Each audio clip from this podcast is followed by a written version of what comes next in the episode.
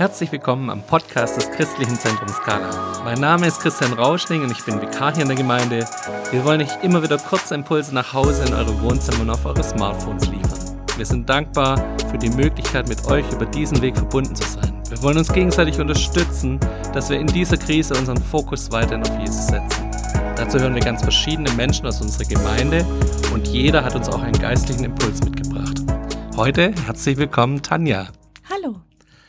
Tanja, du bist christliche Beraterin Ignis und bist Heilpraktikerin für Psychotherapie. Ja. Ich habe mir deinen Titel merken können. Fast so schwierig wie bei Victor damals.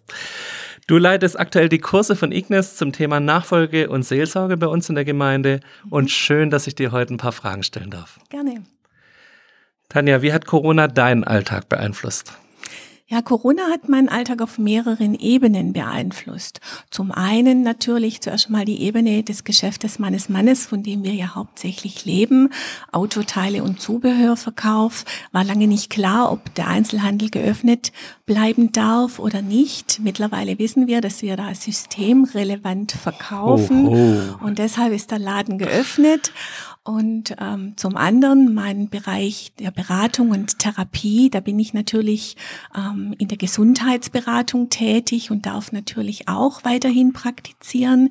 Ich habe meinen Klienten und Patienten freigestellt, ob sie das Angebot nutzen oder ob sie einfach ihre Termine verschieben möchten bis nach der Krise. Und ein paar mhm. machen tatsächlich Gebrauch davon, von dem Verschieben, aber die meisten kommen.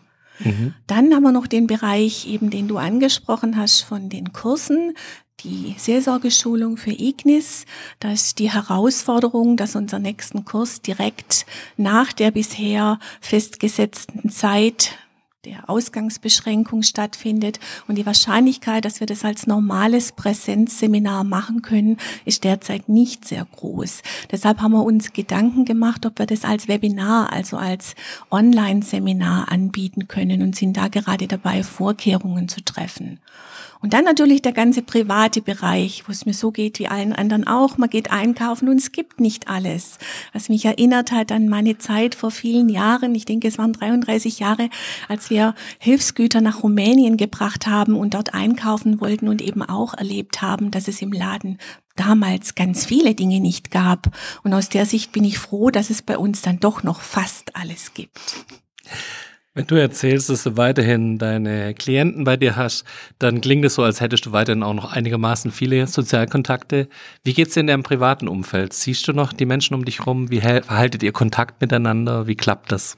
Also hauptsächlich über Telefon, und über Skype. Aber das haben wir vorher, vorher schon teilweise so gemacht.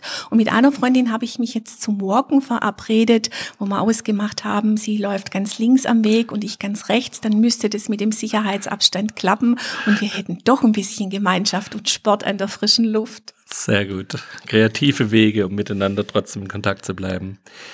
Wir haben gerade mit ganz unterschiedlichen Menschen und ganz unterschiedlichen Emotionen zu tun. Also Menschen, die gerade fast schon in Panik sind, andere Menschen verdrängen Dinge, andere versuchen, alles sich zu erklären und müssen täglich alles lesen, was es rund um Corona so in den Nachrichten gibt. Was hältst du zu dem Thema und wie siehst du einen gesunden und reifen Umgang mit dem Thema?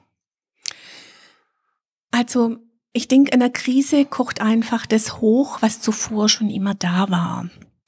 Das heißt, wenn ich Angst habe vor Krankheit, wenn ich Angst habe vorm Sterben, wenn ich Angst habe, dass Medizin für mich nicht zugänglich ist, dann wird diese Angst bei der entsprechenden Situation hochkochen können. Und wenn ich da niemand habe, wo ich Vertrauen habe und das Vertrauen andocken kann, dann sehe ich alt aus in der Krise. Aber wenn ich was habe, wo ich andocken kann, dann bin ich auf der sicheren Seite. Wir als Christen docken ganz eindeutig an Jesus an und der, das Thema von dem Podcast ist ja auch so ein bisschen, wie können wir den Fokus auf Jesus halten? Wie schaffst du es aktuell, dich mit guten Dingen zu füttern, die dir helfen durch diese Krise hindurch? Mhm. Also zum einen ist es vielleicht die Routine und eine Eigenart, die ich mir da angewöhnt habe, dass morgens, wenn ich aufwach, irgendwann habe ich mir gesagt, zu allen anderen im Haus sage ich Guten Morgen. Ich möchte ganz bewusst zu Gott auch Guten Morgen sagen und mache das tatsächlich so, wenn ich morgens die Augen aufschlage, dass ich sage Guten Morgen Herr und ich beginne den Tag ganz bewusst mit ihm und es tut mir gut und über den Tag verteilt natürlich Bibellesen und Gebet. Ähm, manches wird ja auch über WhatsApp geteilt, was sich lohnt zu teilen, wird auch viel anderes verteilt, aber manches lohnt sich wirklich.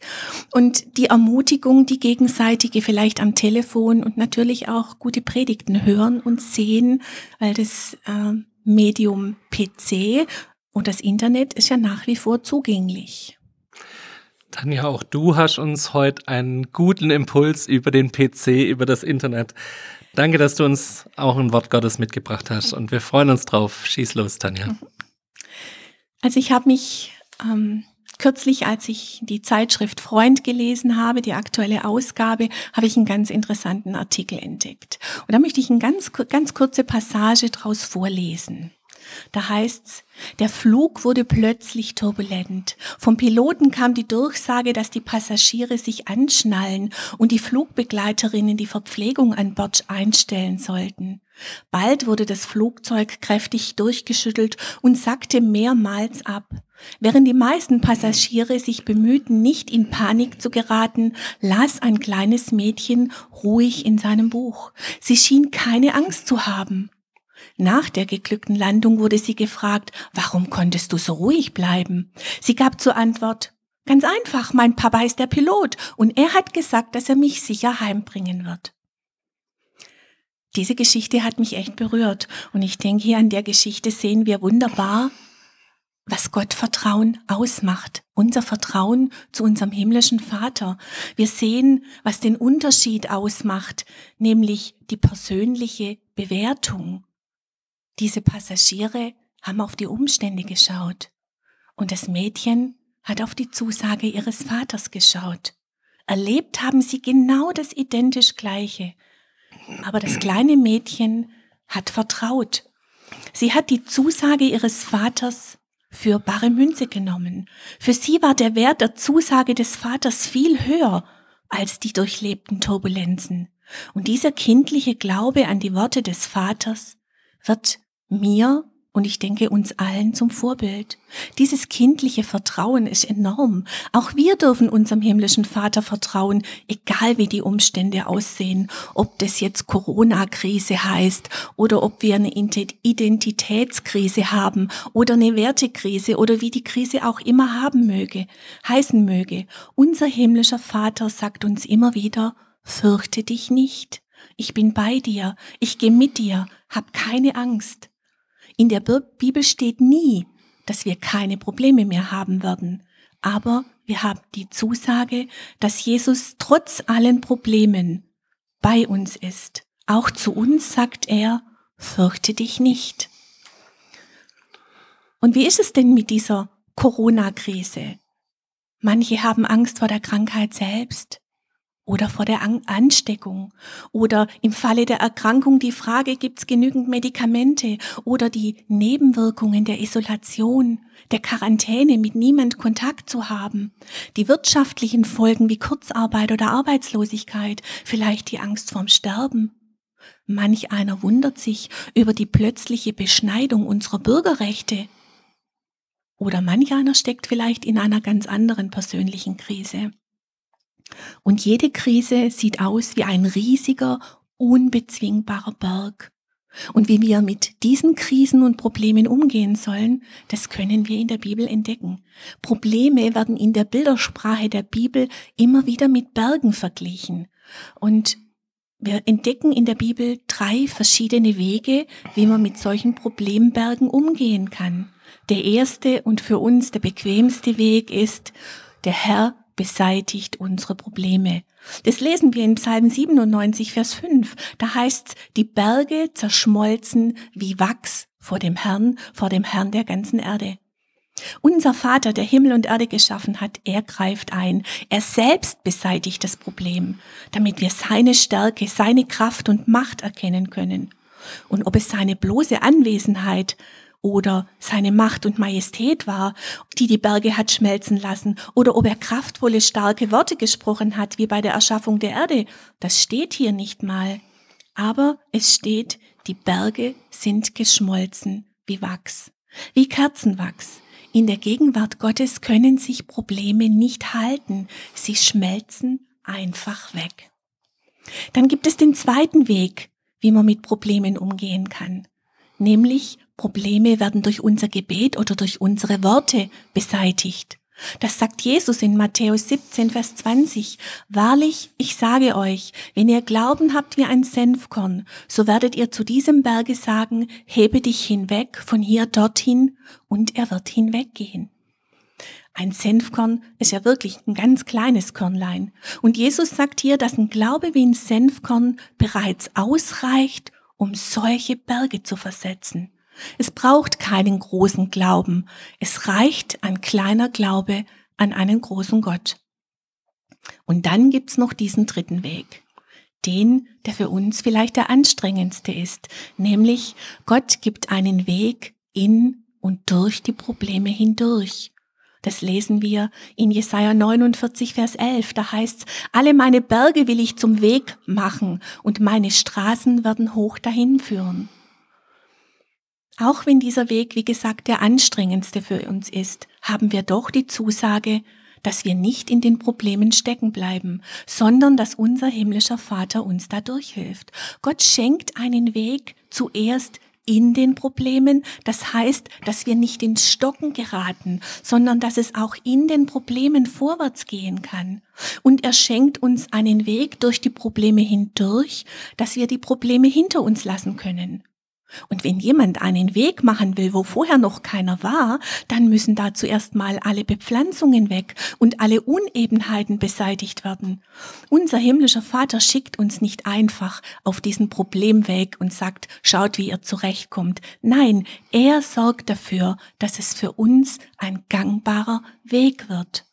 Und ganz besonders schön wird es, wenn wir uns den Vers davor noch anschauen. Da heißt sie werden nicht hungern und nicht dürsten. Und weder Wüstenglut noch Sonne wird sie treffen, denn ihr Erbarmer wird sie leiten und wird sie zu Wasserquellen führen. Wenn wir durch Probleme hindurch müssen, dann schafft Gott uns einen Weg. Und wir haben die Zusage, dass er uns leiten wird.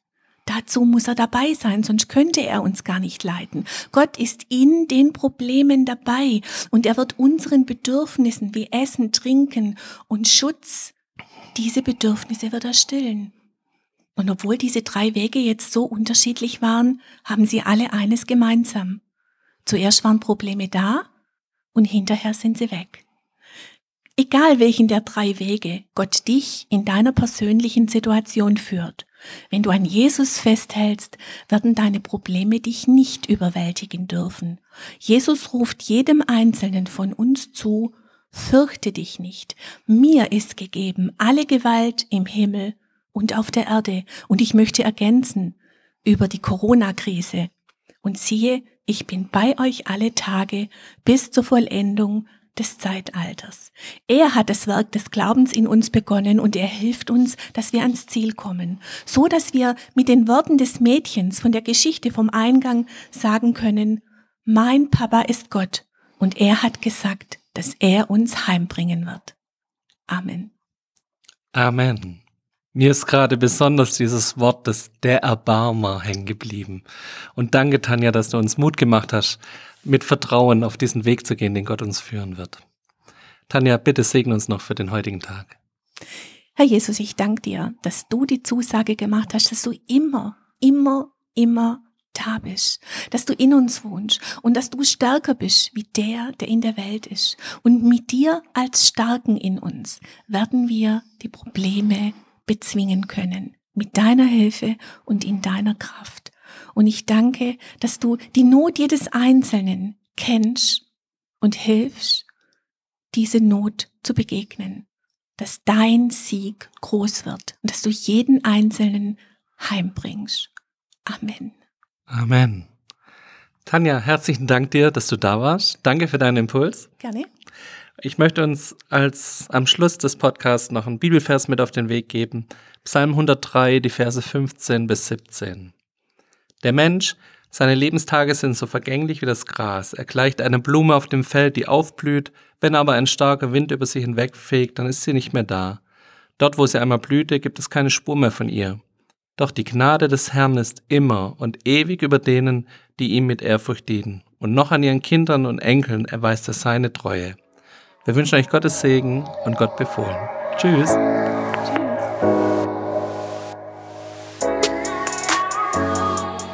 Das war der Podcast des Christlichen Zentrums Scala. Für mehr Infos besucht unsere Homepage unter www.scala.church oder scala-schaundorf.de.